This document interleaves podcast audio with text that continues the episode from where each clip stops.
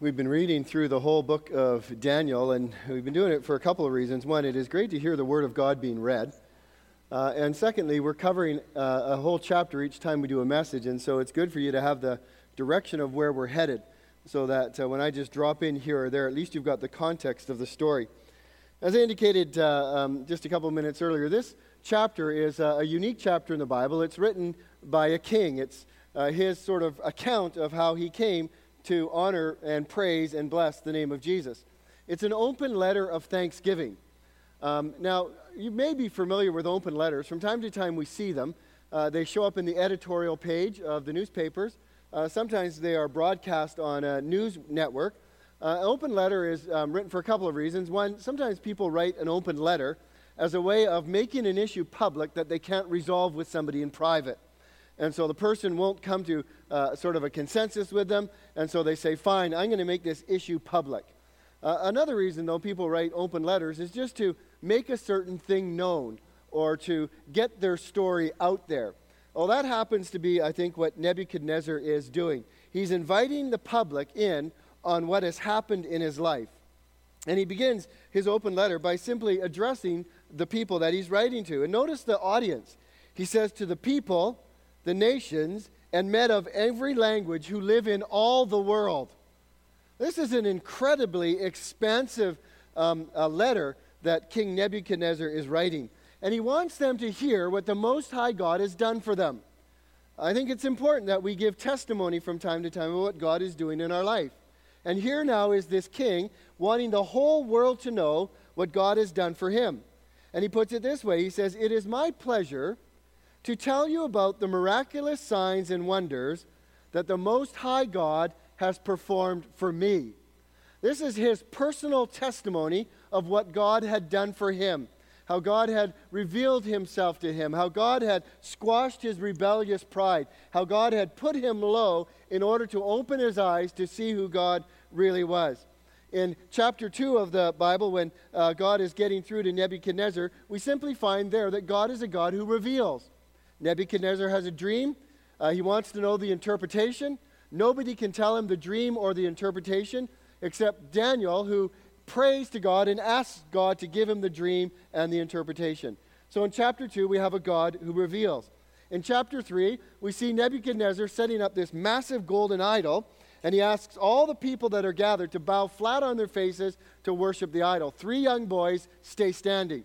He says, Listen, if you don't bow down before my idol, I'm going to throw you all in the furnace, and what God is able to deliver you from my hand? Well, you know the story. They were thrown into the furnace and they were delivered. And so in chapter 3, we learn about a God who rescues. And now in chapter 4, we have a king who is still exercising rebellion against God. And at the end of the story, the king is humbled. He recognizes God. He submits to the sovereignty of God. And so in chapter 4, we have a God who rules. And so Nebuchadnezzar is coming to realize these things. At the end of his journey, he sums it up this way in, in, uh, at the end of uh, verse 3. He says this that his kingdom is an everlasting kingdom, and his dominion endures from generation to generation. That's the summary. The rest of chapter 4 tells us how he came to that conclusion that God's kingdom is an everlasting kingdom. There's really just three ways that I want us to look at this chapter, and we're just going to jump into various spots along the way. Uh, the first is uh, simply this, and I've changed the language of it as I've been thinking through the day, and I've just called the first point God's gift, or we might say gifts, to a rebellious king. Nebuchadnezzar was rebelling against God. And we'll see a fascinating contrast when we come to chapter 5 and we see Belshazzar's rebellion against God and they respond differently to God who reveals himself to them. But nonetheless, here we have a king who is rebelling against God.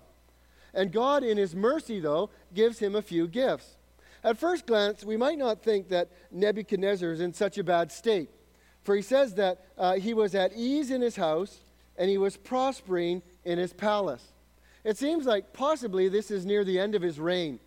He's come to a point in his life where he's sitting back and he's checking his bank accounts every day and he's thinking, man, I've really done good for myself. He's looking at his servants, he's looking at his palace, he's looking at his kingdom, he's realizing that it expands to the edges of the world, and so he's at ease and he is uh, just enjoying life.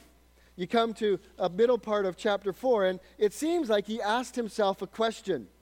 And it says, uh, because it says, the king answered and said, He's not talking to anyone. It seems like the question he asked himself was along the lines of, This is a pretty amazing city, and I've accomplished quite a bit. I wonder where this all came from.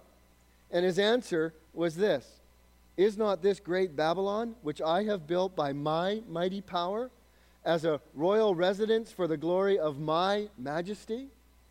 See, rather than being thankful, this man was full of pride rather than acknowledging that maybe God had a place in his life and that God was the one that had given him all those gifts, Nebuchadnezzar sat back, patted himself on the back, and said, My, what a smart guy that I am.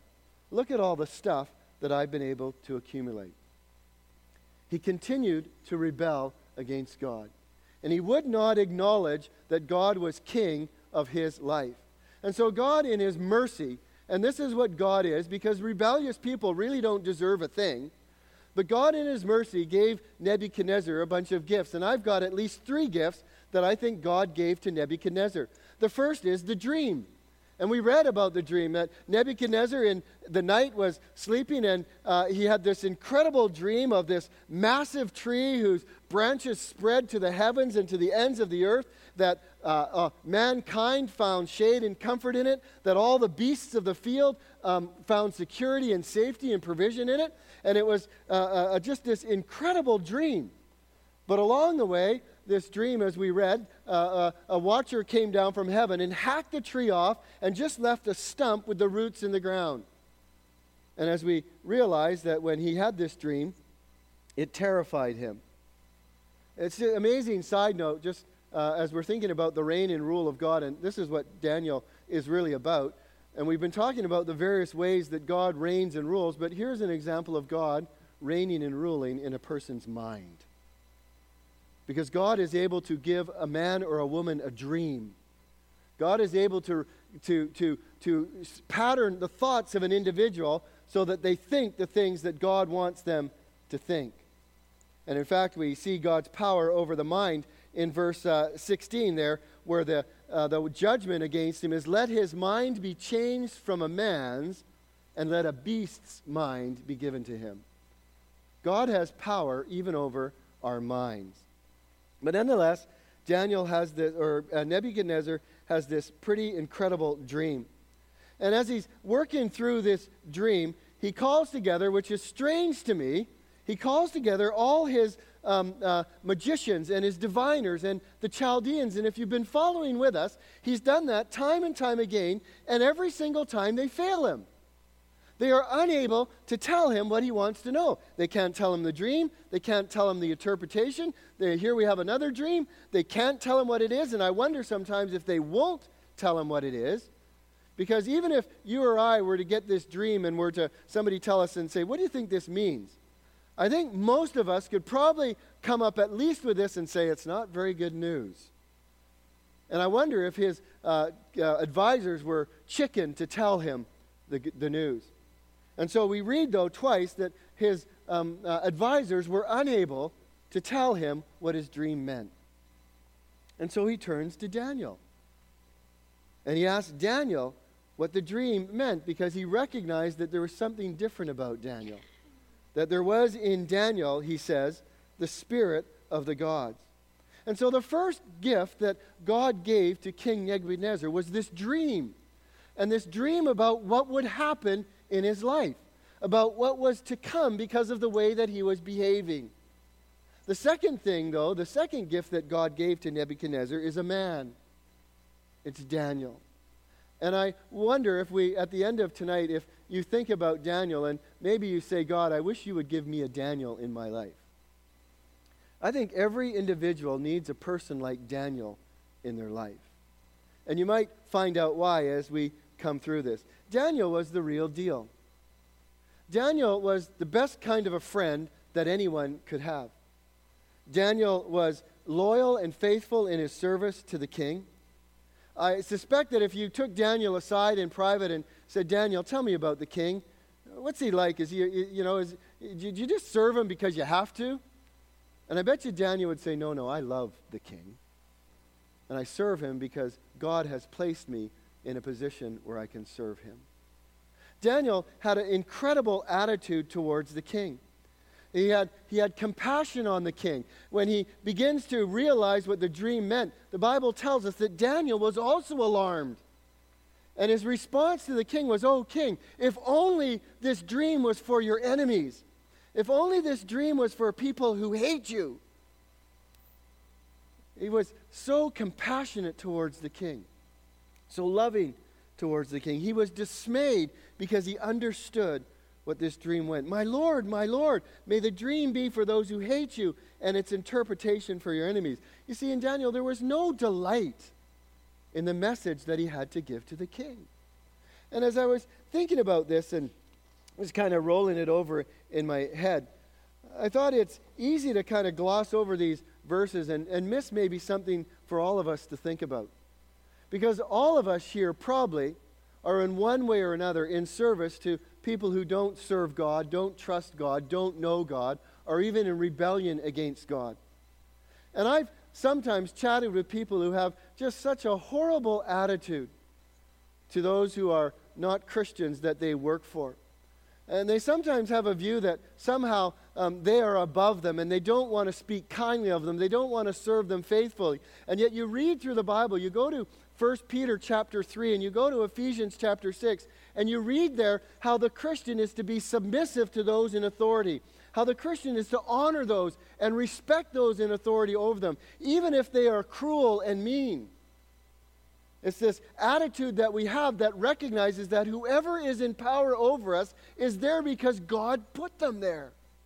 And our responsibility is to have compassion on them and to be of perfect service to them and to help them out in any way that we can as God has gifted us to do that. And here we see Daniel as one who speaks the truth in love to this king.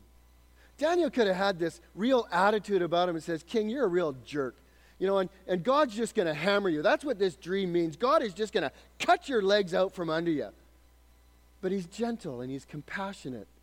And he's alarmed at what God is about to bring about in this king's life.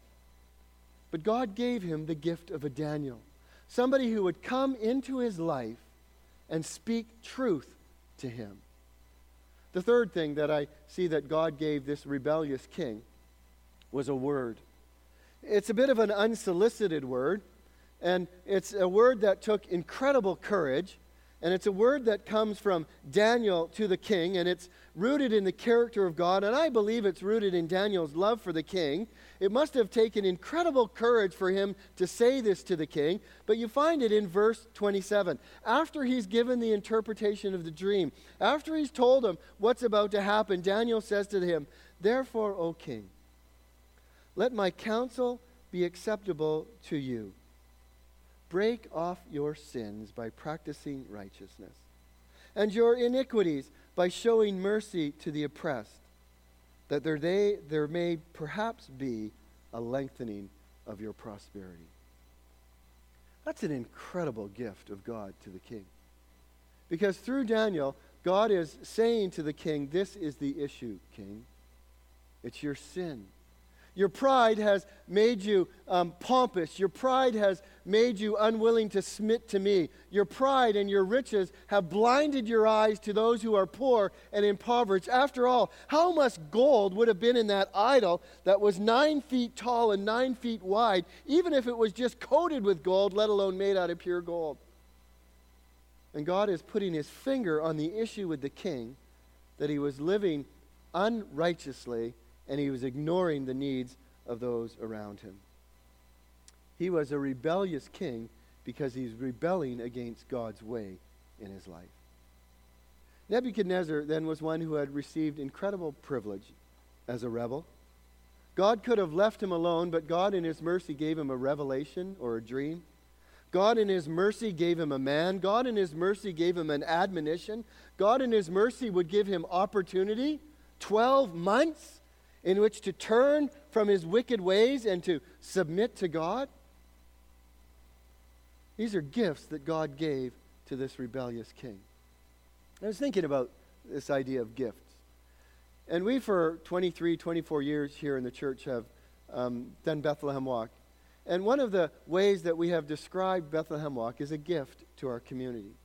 And it really has been an incredible gift to our community. It's been a way in which we have been able to open our doors to um, tens of thousands of people over those 23 years and introduce them to the story of Christmas and to Christ.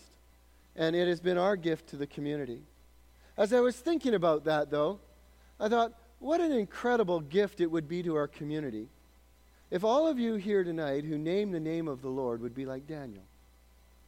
If as you went out to work for your bosses or to be in your classrooms or to listen to your teachers or to, to, to be uh, in your home under the, the authority of your parents, and they, they might be those who don't know God and they might be those who don't love God, but you love them and you serve them and you have compassion to them. And when the opportunity is right, you tell them what it is that is causing their trouble as they're separated from God because of their sin. I can't think of a better gift that you or I could be to our community than to be men and women with the same kind of heart and attitude as Daniel had to King Nebuchadnezzar. Secondly, not only was God giving mercy and gifts to a rebellious king, but God was making one big point to a rebellious world. And that point is made in three different ways in the text. Um, Today, if you were to look at my notes here, you would find in my notes um, various ways in which I indicate that I want to emphasize something or that something is important. And so I'll have some stuff in bold, I'll have some stuff in red, I'll have some stuff underlined, I'll have some stuff in italics, I'll have stuff in my the margins of my notes and I've got lines and circles all around it and I'll put stars beside it because those are things that I think are important and I want to make the point.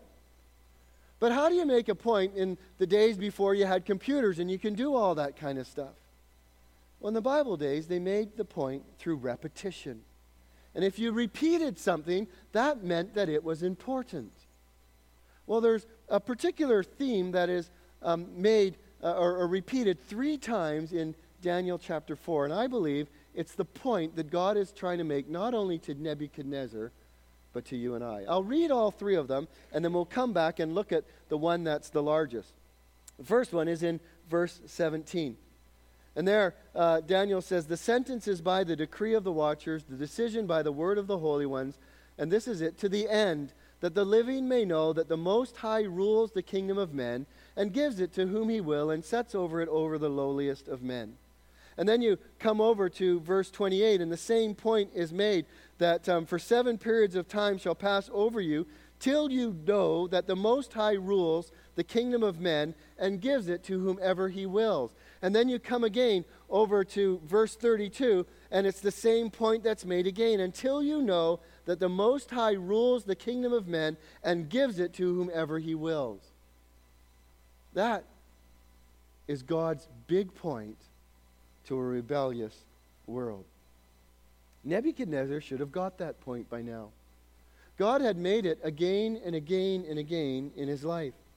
Through chapter 2 and the dream and the interpretation, through chapter 3 and this incredible rescue. And now he needs to make it again.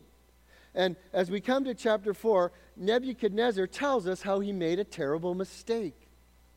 And his mistake was that he was unwilling to listen to God. He was unwilling to accept the truth about God. He was unwilling to admit that God did, in fact, reign over the whole earth, that God, in fact, was more powerful than him, and that God, in fact, had an enduring kingdom, and Nebuchadnezzar's was a temporal kingdom, and that God had put him there. And so God needs to repeat this point again and again to him. Let's break down verse 17 just very briefly, but phrase by phrase, five or six phrases. That as God speaks, or as the, uh, Daniel um, talks about the dream and the interpretation, part of it is simply this that you might know. that the living might know. I, I think that's an incredibly important phrase, that the living might know. See, God is a God who is concerned about the living. God is a God who is involved in those who have breath in their lungs. God is concerned with getting across to you and I who live today what He's like and how He reigns and how He rules in this world. God is active and involved in this world amongst the living, revealing himself to us. I will tell you, it is far too late to consider the sovereignty of God when you don't have breath in your lungs. At that point, your eternal destiny is sealed. But until that point, you and I have an opportunity to come to understand this particular truth that God is sovereign and God makes that known to the living. And then the second point is that the living may know that the Most High rules. That's, that's um, what Daniel is saying, or what, what the dream is saying, is that um, Nebuchadnezzar needs to come to understand that Israel's God, the God who has revealed himself in the Bible, is the Most High God. And that he, not past, not future, but presently, he rules. God's rule is an active involvement in the world in which we live. Now, we might think it's rather chaotic, and you might watch the news or read the newspapers and think, well, there's no evidence that I can see that anybody's in control.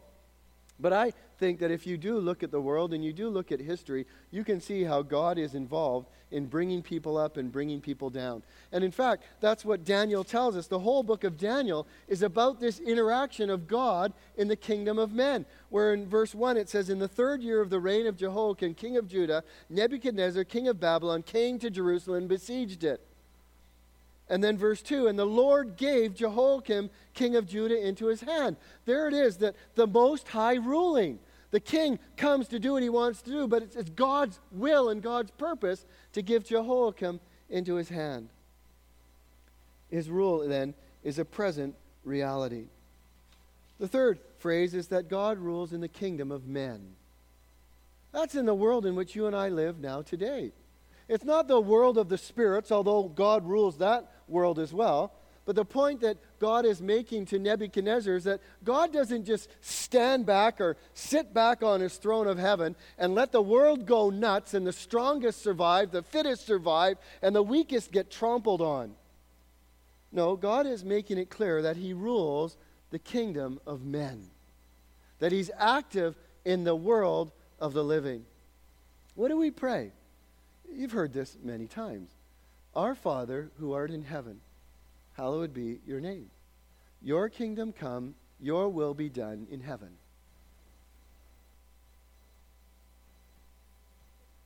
On earth as it is in heaven. See, God's rule is not just a heavenly rule, it's an earthly rule. And what God is about right now is He is demonstrating and bringing His rule here to earth. And so the point that God is making to Nebuchadnezzar and he's making to us and he's making to this living or to this world in which we live, the point is a fairly simple one that the living may know, that's you and I who have breath today, that the Most High rules the kingdom of men, the world in which we live, our workplaces, um, our politics in BC, our politics in Canada, believe it or not, the politics in United States, that God rules in Syria, that God rules in North Korea, that God rules in South Africa. God rules the kingdom of men. And listen to this next phrase. And he gives it to whoever he will. This is really important for us to wrap our heads around these incredible biblical truths. That God directs this world generally and specifically. See, if you are in a position of power today, you might not be like King Nebuchadnezzar, but you might be an owner of a company, or you might be a teacher at school, or you might be a, a, a, a, a boss who has four or five or six people under you. And you might think, wow, I've really accomplished a lot, and it's by my ingenuity and my skill and my gift set that I've got there. And that may have contributed to that, but in the end of the day, you are there because God has put you there. You are there because of the mercies and the grace and the gift of God that has opened those doors, that has provided those opportunities, that has made it possible for you to get to that position where you are at. And we might think of it this way that when a new president gets elected, well, let's use Canada. When a new prime minister gets elected in a place like Canada, one of the things they begin to do is fill a whole bunch of positions. And they just make those choices. People might submit their resumes. Some people might not submit a resume. They just might say, I want that person to be in that job. I want that person to be this minister. I want that person to be this representative. Well, in a same way, but with much more authority and much more perfection, God is in heaven directing the affairs of this world. And God is the one who gives positions and authority and reign and rule to whomever he will. And then the final point, which is a, which is a fascinating point, and it's one that we need to wrap our head around sometimes, but he, he sets it over this, he sets it over the kingdom of men, the lowliest of men. That's simply, I think, a way of saying, and we see it time and time again, that sometimes people that are in positions of authority and power, we think to ourselves, how did they get there? Like, sometimes you look at people and you say, well, of course, they got there because of pedigree. They got there because of their experience. They got there because they have been raised and, and primed for that position. But a lot of times you look at somebody and they got there and you think, that is the most unlikely person to ever be in that position. And if you read biographies from time to time about certain people, you find that many of these great people in the world have been some of the most humblest people with the humblest beginnings ever in the world. They've, they've grown up in poverty. They've maybe only had one parent or they've been orphaned. They, they, they weren't a success at school. Um, but God was just tracking their lives and directing them. And all of a sudden, this person that we might think would never accomplish anything is set by God in one of the most powerful positions in a country or the world. This is the big point that God wants to make, though, to a rebellious world. And the point is, you are not God. The point is, you are not king of your life. You are not even king of your world. The point is that God is the one that is reigning and ruling in this land of the living, this world of men and women, that God sets people up, that God sets people down. And the sooner we come to submit to that and recognize that, the better off we'll be. And this is the point that God is making again and again and again in chapter 4 of Daniel. I can't think of anything more important for anyone in this room to wrap their head around and understand than that point. Your life will change when you come to understand and submit to God who rules in heaven and guides and directs your life. It will change the way that you respond to Him.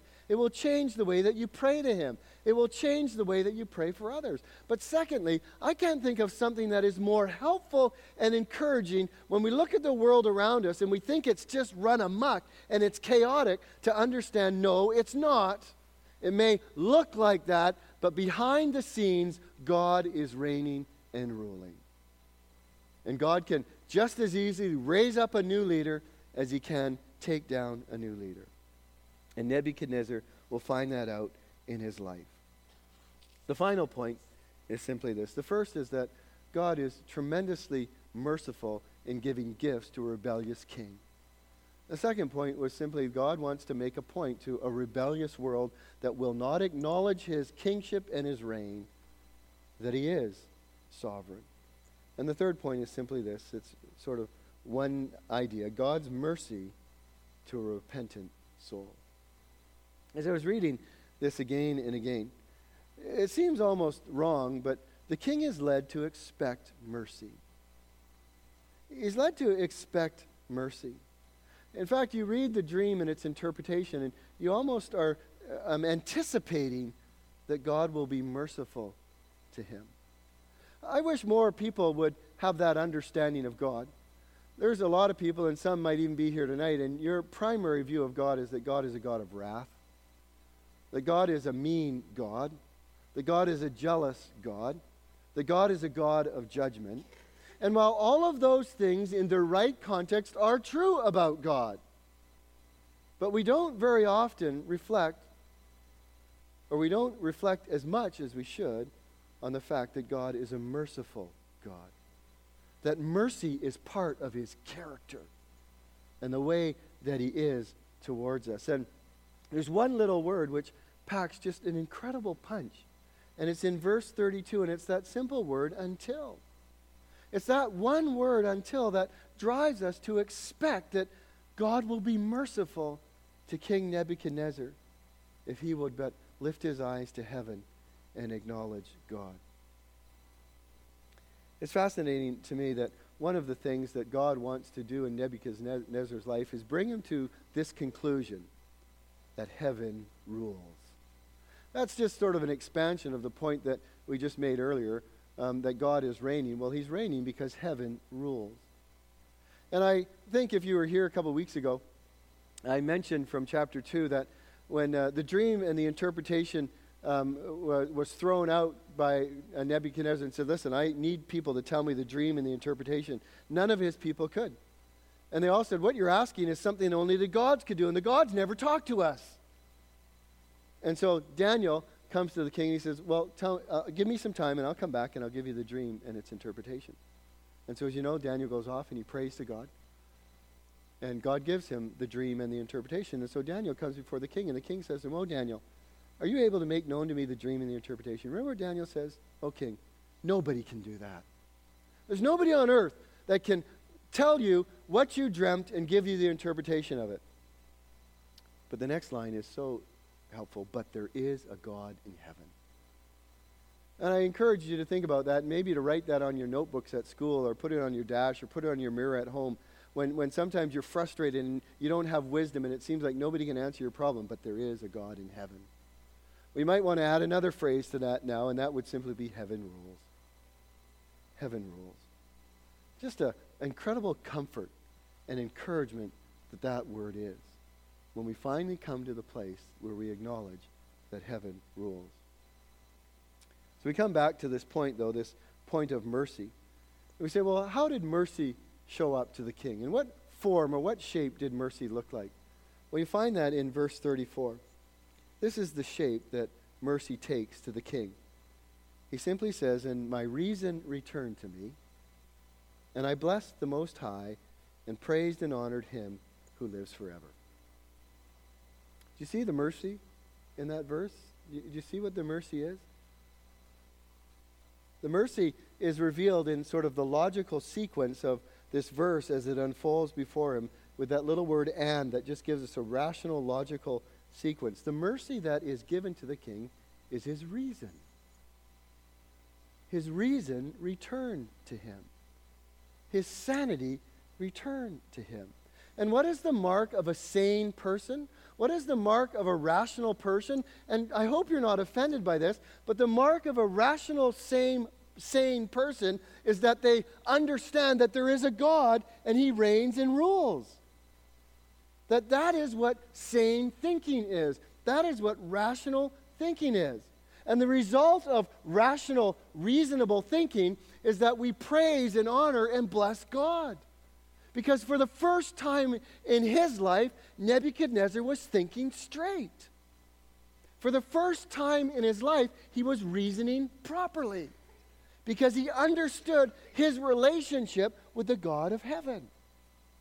His reason returned to him. I was thinking about this in context of Romans chapter 1 verse 20.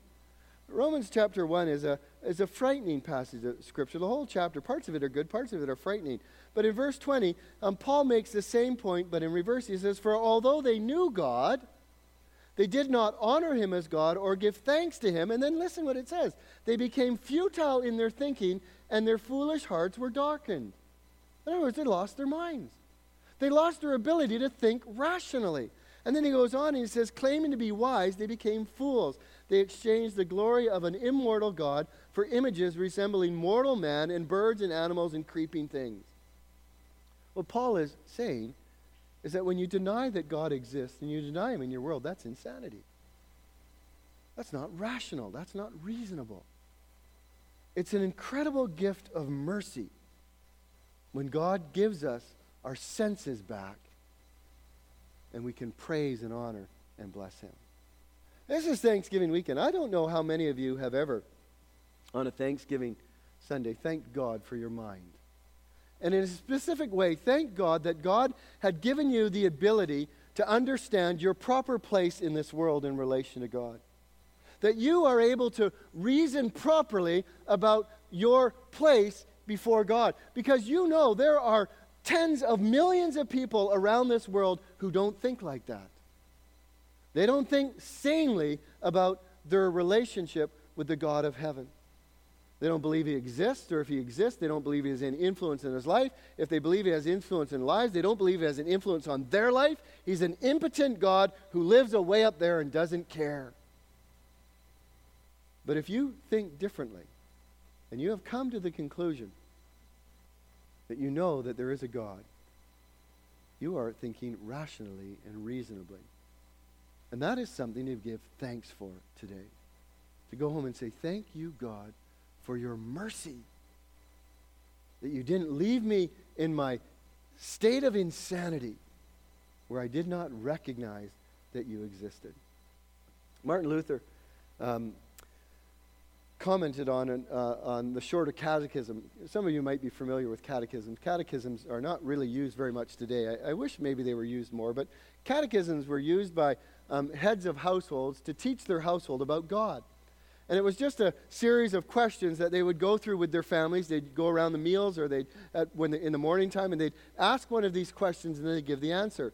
Well, the first question in the shorter catechism is simply this I believe in God, the Father Almighty, maker of heaven and earth. And so Luther asks, What does this mean? And this is his response I believe that God has made me and all creatures, that has given me my body and soul, eyes, ears, and all my members my reason, and my senses, and still takes care of them. He also gives me clothing and shoes, food and drink, house and home, wife and children, land, animals, and all that I have. He richly and daily provides me with all that I need to support my body and life. He defends me against all danger. He guards and protects me from all evil. All this he does out of fatherly, divine goodness and mercy, without any merit or worthiness in me. For all this, it is my duty to thank and praise, serve, and obey him. I don't know if you noticed in the midst of sort of all the body parts of eyes and ears and all the mundane things of food and clothing and, and the protection against physical and spiritual dangers that he says, and I thank God for my reason and all my senses.